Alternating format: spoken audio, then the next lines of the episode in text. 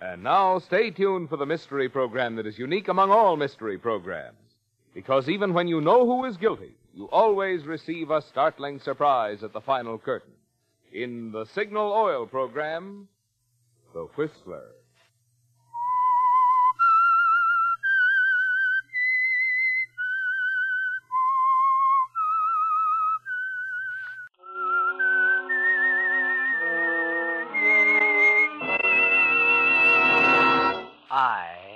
Whistler, and I know many things, for I walk by night. I know many strange tales hidden in the hearts of men and women who have stepped into the shadows. Yes, I know the nameless terrors of which they dare not speak. And now for the Signal Oil Company, The Whistler's strange story. A matter of courtesy.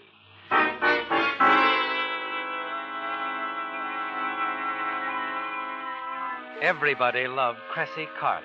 Everybody said they'd never known anyone quite like her. Her heart, they said, was as big as she was, and Cressy was a big woman. She had a generous, wide open frankness about her, a hearty friendliness that penetrated the quick, stinging wit that made her famous. Yes, everybody loved Cressy Carlos. Everybody except perhaps her husband, Matt. The two of them owned and operated Club Carlos, the most successful and expensive of all the night spots in town.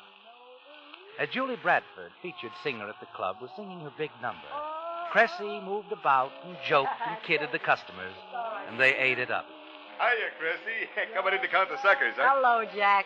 Nice to see you standing up for a change. At your prices, who can buy enough to do otherwise, huh? You're wrong, Jack. We don't charge enough, or we wouldn't still be getting bums like you. They think you're a character, don't they, Cressy? You leave them with a smile. But you always get the last withering word, don't you? You move from the bar and make your way through the tightly packed tables until you reach your own, your private table, yours and Matt's. Hello, Matt. I want to talk to you about. Cressy, don't mess up Julie's number. Looks like a good night. Yeah, yeah, it's fine. Let me listen. to You glance at Matt, then at Julie, the singer. The warm, friendly smile remains fixed on your face. It fools a lot of people. But no one fooled you, do they, Chris? You know all about Matt and Julie, and you don't care. She can have him, can't she? Yes, you'd give Matt to Julie tonight. But there's the club. Matt's half owner. And Club Carlos is the one thing you won't part with. You won't really be satisfied until it all belongs to you, no matter what price you have to pay.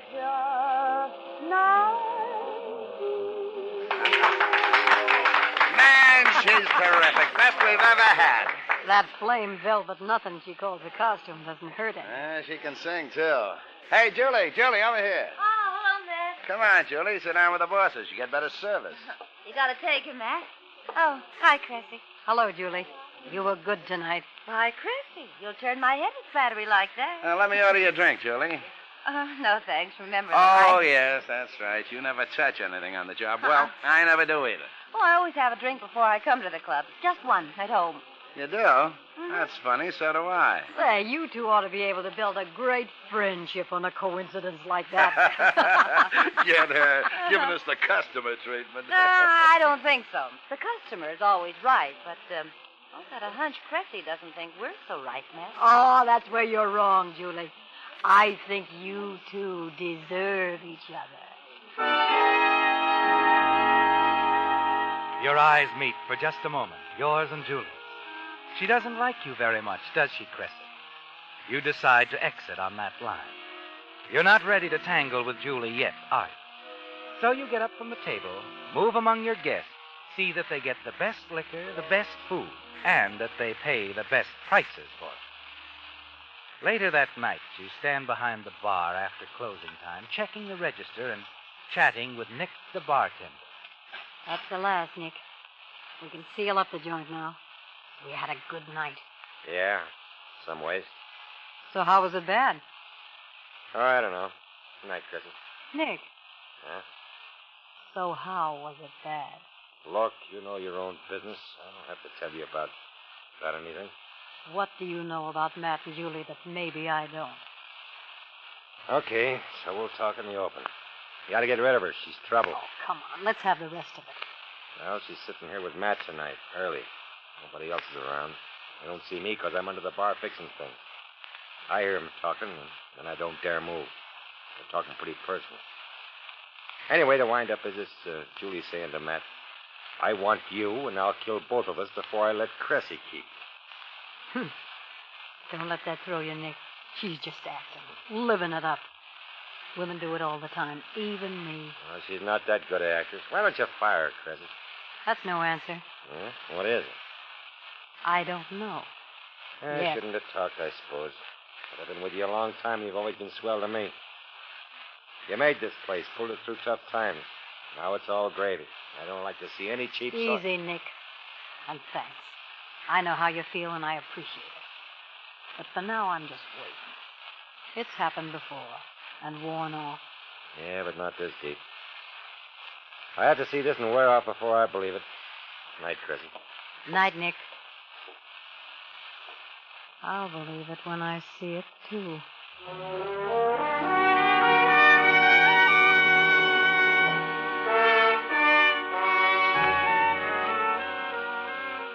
Well, Cressy, Julie's a bigger fool than you thought she was, isn't she? Maybe you can make it easy for her if she loves Matt as much as he says she does. Yes, Cressy, if all she wants is Matt, maybe you and Julie can make a deal. Mid afternoon the next day, you park your car on the side street next to the spacious apartment building where Julie lives. As you take a shortcut through the adjacent parking lot, a young man in mechanic's overalls drives a car into the lot and hails the parking attendant. Hey, Mac. Which is Julie Bradford's parking space? What's this car from the garage? number four's her space. Uh, you want me to park it? No, I'll do it. If you're going to be here, I'll leave the keys in it, okay? Oh, sure, sure. Go ahead. I'll be here.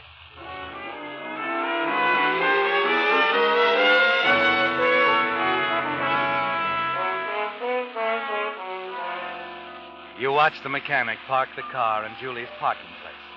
Then you enter the apartment building, walk down the corridor leading to Julie's apartment. You're about to press the bell when you hear voices coming from her apartment.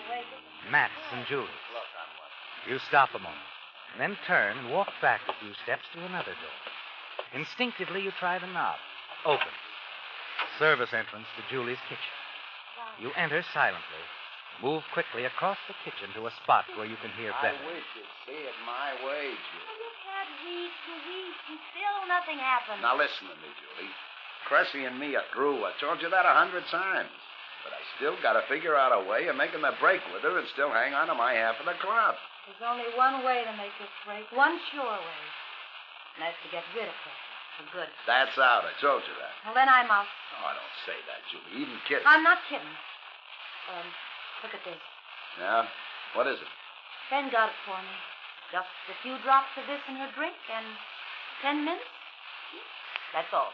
Except they grab us for murder, and that's all, too. Well, it could look like suicide. Anybody'd know better. That's not like Cressy. Well, we could plan it, make it stick. We'll do it my way. Well, how long's that going to take? Come here. Don't, man. Now, look, you can't get her. Uh, Now listen. I'll think of something. It'll be soon and final. Don't ask questions. Go on now. Get a couple hours sleep. I'm going home to do the same. I'll come back at six and we'll have a drink together, eh? all right, man. Get some sleep now. Don't worry. I'll, I'll try, man. See you at six, dollface.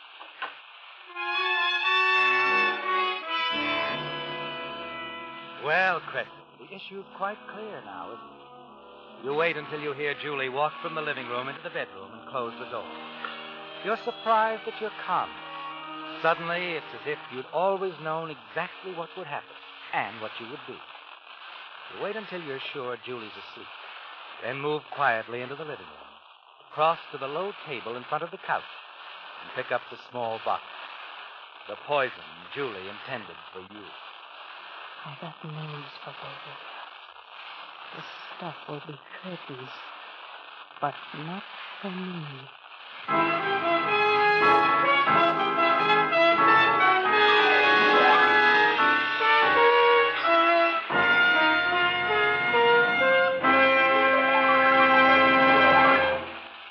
Distant pastures, they say, usually look greener. And that often goes for the other fellow's car, too. But it needn't. If you have to grind and grind on the starter while you see other cars start right off at the first touch, don't envy the other fellow. He's probably just using signal Ethyl. When the traffic signal says go and the car next to you zooms out ahead, leaving you with that glued to the spot feeling, don't envy him. He's probably just using signal Ethyl. And when your car is laboring up a hill and another car breezes by easily, smoothly, in high, don't envy him. He's probably just using signal Ethyl. After all, this premium grade of Signal's famous Go Farther gasoline is a super powerful super fuel, scientifically engineered to bring out the best in any car of any age. You'll just never know how smartly your car will perform on Signal Ethyl until you try a tankful. And there's no time like the present to try it.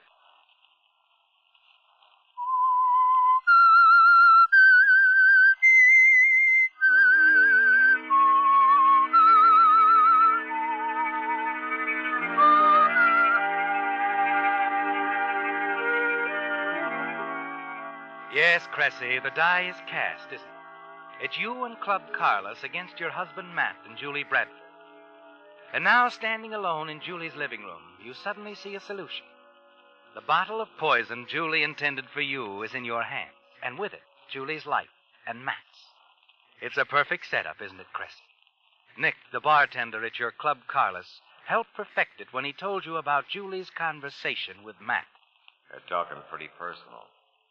Anyway, the wind up is this Julie saying to Matt, I want you, and I'll kill both of us before I let Cressy keep. Yes, Cressy. Nick will remember that. And what was it Julie and Matt said at your table last night? I always have a drink before I come to the club. Just one. At home. You do? That's funny. So do I.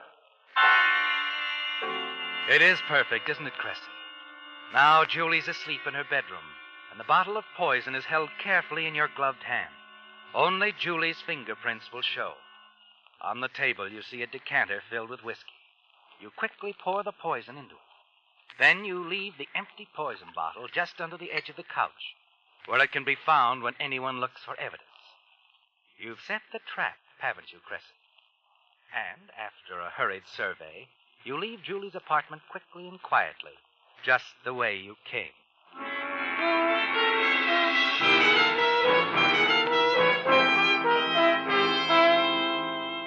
When you reach your car, you suddenly realize you left your car key in Julie's apartment. You put the latch down on the kitchen door. There's no way you can get it without waking Julie. You're stunned. Then it hits you. Just a single key on a chain. It could be Matt's key, too. His key is exactly like yours, and he keeps it on a single chain. And you decide that fits your plan just fine. Satisfied now, you hail a taxi and go home.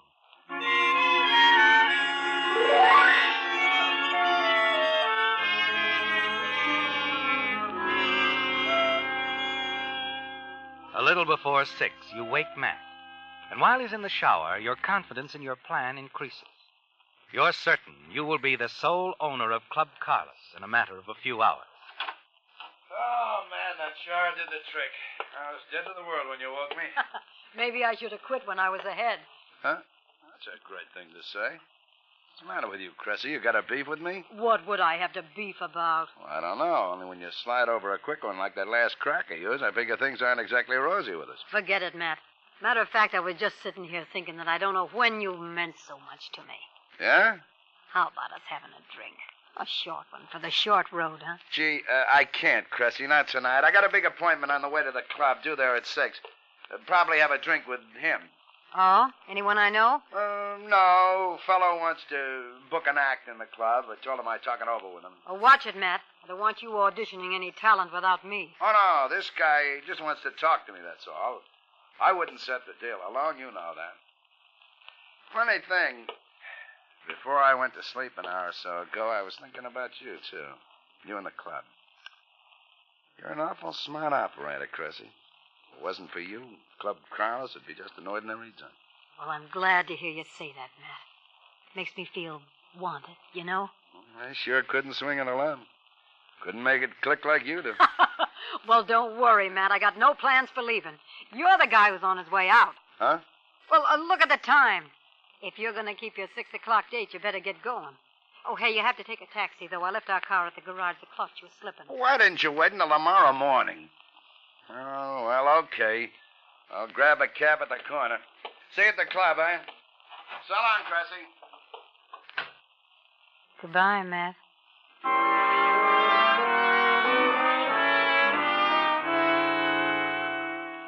That's it, isn't it, Cressy? The last time you'll see Matt alive. And you don't feel a shred of remorse about it. As you walk to the window, see him standing on the corner, hail a taxi, get in it, and ride away. Your only thought is that once your timetable plays out, Club Carlos will be yours. All yours. You take up your vigil by the clock. Allow Matt ample time to get to Julie's. More time to have a lingering drink with her. And when you feel sure they've shared that last fatal drink from the poisoned whiskey decanter on Julie's table, you go to the phone and place a very important call. Hello? It's Cressy, Julie. I thought you'd be on the way to the club by now. I, I should be, but I'm not going in tonight, Cressy. I, uh, Not going in? How come? Anything wrong? I, I feel so strange. I, I, I got all dressed to leave, but all of a sudden I felt sick. Just awful sick. That's too bad, Julie. Is Matt there? No. No, he isn't. Please, please, let, let me. Don't give me that stuff, Julie. He's there, isn't he? No, no, Cressy, honest. Look, he was coming there, and I know it. He's got to be there. Okay, Cressy, he was here. But he left. Just a few minutes before you called. Honest, he did. Cressy, I'm, I'm really getting scared. I feel so. Listen, Julie. Listen carefully. This is important. Did you and Matt have a drink together? Huh? Did you and Matt have a drink together? Yeah, yes, yes, we did. But I. From the decanter on the table? Yes, from the decanter. Cressy, what is this? I'm going to tell you, Julie. Yes, sir, I think you deserve to know. Cressy, I can't. Please, I can't. Never mind, dear. I'll do all the talking. I'll do all the talking from here on in because your poison did my work for me, Julie. And I'm just real grateful to you. Poison. Poison, Cressy, how did you know? Yeah, that little green bottle. It's empty now, Julie, and I'm afraid it's out of your reach. No. Oh, you didn't. You, you couldn't have known. But I did. I heard it all this afternoon, you and Matt. I was there. So you see, I had to call you, Julie. See how you were doing. Just as a matter of courtesy. And I got news for you, kid. You're dead.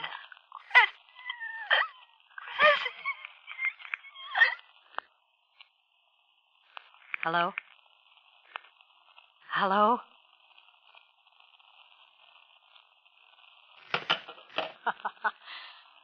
one down and one to go.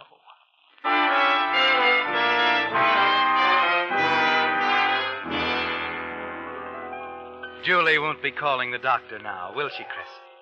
No, Julie won't be calling anyone, ever. And you know now that Matt had a drink from the same decanter of poison whiskey before he left Julie's apartment. It's just a matter of time now, isn't it, Cressy? As you wait for the call you know must come, you change clothes, just as if everything were normal and you were going down to the club as usual. You wonder who'll call, how long it will take. And then, in the middle of your thoughts,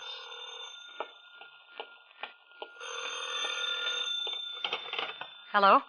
Cressy, this is Nick. Oh, hi, Nick. What's on your mind? Meehan's here from the distillery.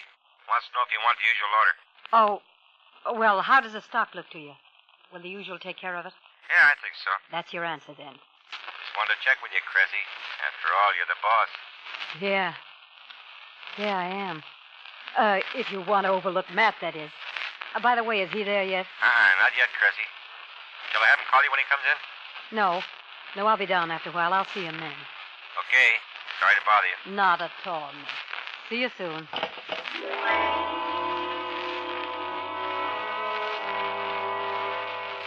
You're glad Nick called, aren't you, Chris? Later, if it's necessary, Nick can tell the authorities that he called you at home and that you sounded quite normal, unaware that a double tragedy had occurred. And Nick can repeat the conversation he overheard between Julie and Matt, where she said she'd kill them both before she'd give Matt up. Yes, Cressy, Nick can be invaluable to you, if you need it. You move from the phone to a chair. Prepare to wait out your timetable. And you hear a knock on your front door. Hello. Are you Mrs. Carlos? Mrs. Matt Carlos? Yes. Yes, I am. My name's Branson, Mrs. Carlos. Police Lieutenant Branson. May I come in? Why, of course, Lieutenant. Come right in. Won't you sit down? Yes, thanks. I, um. Perhaps you'd better sit down, too. Why? Is anything wrong? Yes, I'm afraid so. I've got bad news for you, Mrs. Carlos. Your husband is dead. Matt. Dead. But how? When did. He was driving a car and it rammed into an empty warehouse building. Matt killed in an accident. Oh, We're my. not sure, Mrs. Carlos. He he had an accident, all right, but the ambulance attendant seems to think that death came as a result of poison. Poison.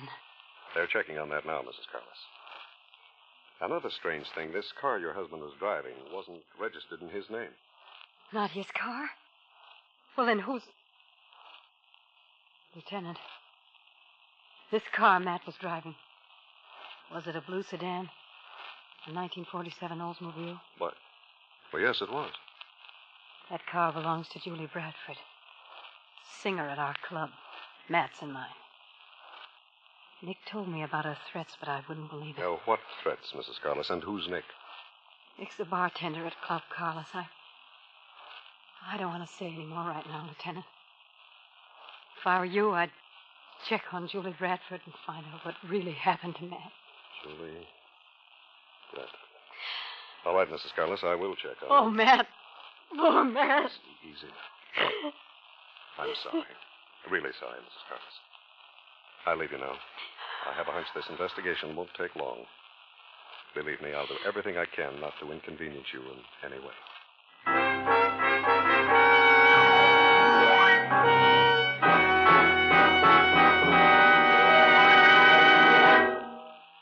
Did you know that city traffic driving causes three times as much engine wear as highway driving? That's just one of the surprising facts proved by engineers during the development of Signal's amazing new premium motor oil, which reduces engine wear due to lubrication 50%. Using startling new scientific techniques never before available to the petroleum industry, these engineers found a way to measure just how much engine wear was taking place, second by second, at every different speed, every different temperature. Then they deliberately set out to develop an entirely new type of lubricant that would reduce engine wear under all the different conditions encountered in driving. The result is new Signal Premium, a motor oil so superior it should keep that like new pep and power in your car twice as long. Yet you pay no increase in price for the extra protection of this heavy duty type Signal oil. So to protect your wallet and your car too, get your next oil change at a Signal service station. Change to Signal Premium, the amazing new motor oil that reduces engine wear due to lubrication. 50%.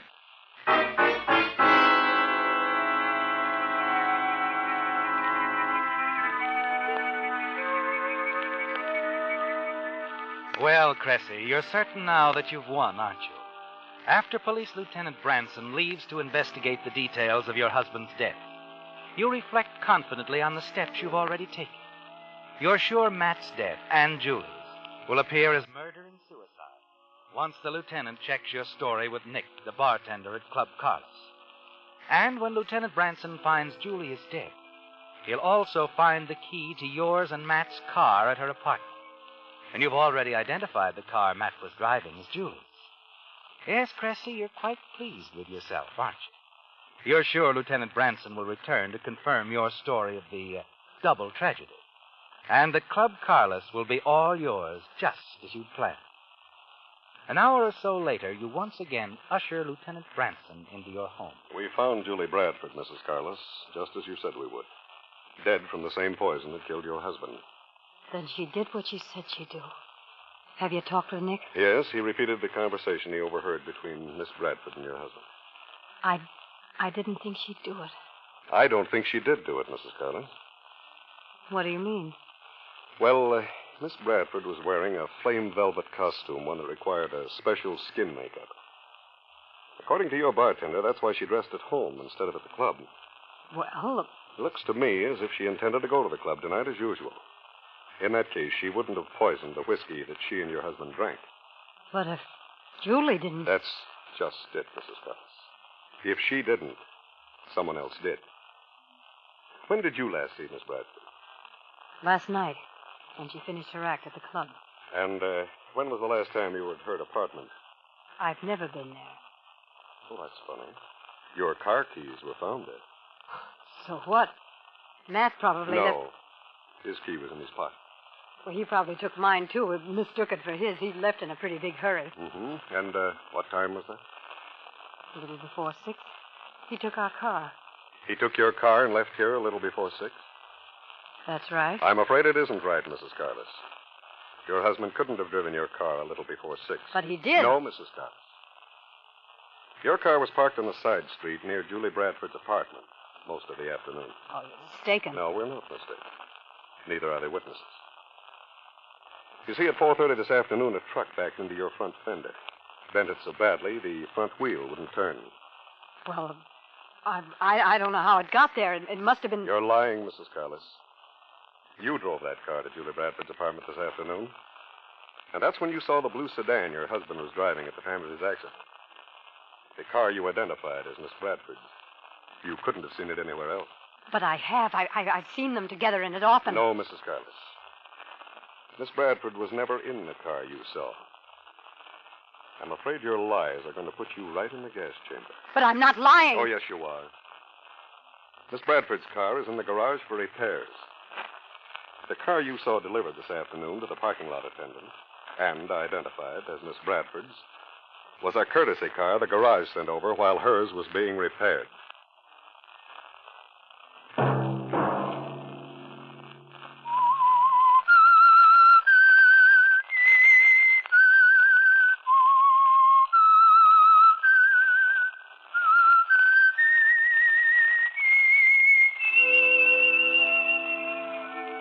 Let that whistle be your signal for the Signal Oil program, The Whistler, each Sunday night at this same time. Meantime, Signal Oil Company and the friendly independent dealers who help you go farther with Signal gasoline hope you'll remember regardless of what gasoline you use, you'll enjoy more miles of happy driving if you drive at sensible speeds, obey traffic regulations, and avoid taking chances. When you take a chance to save a moment, you take a chance on that moment being your last.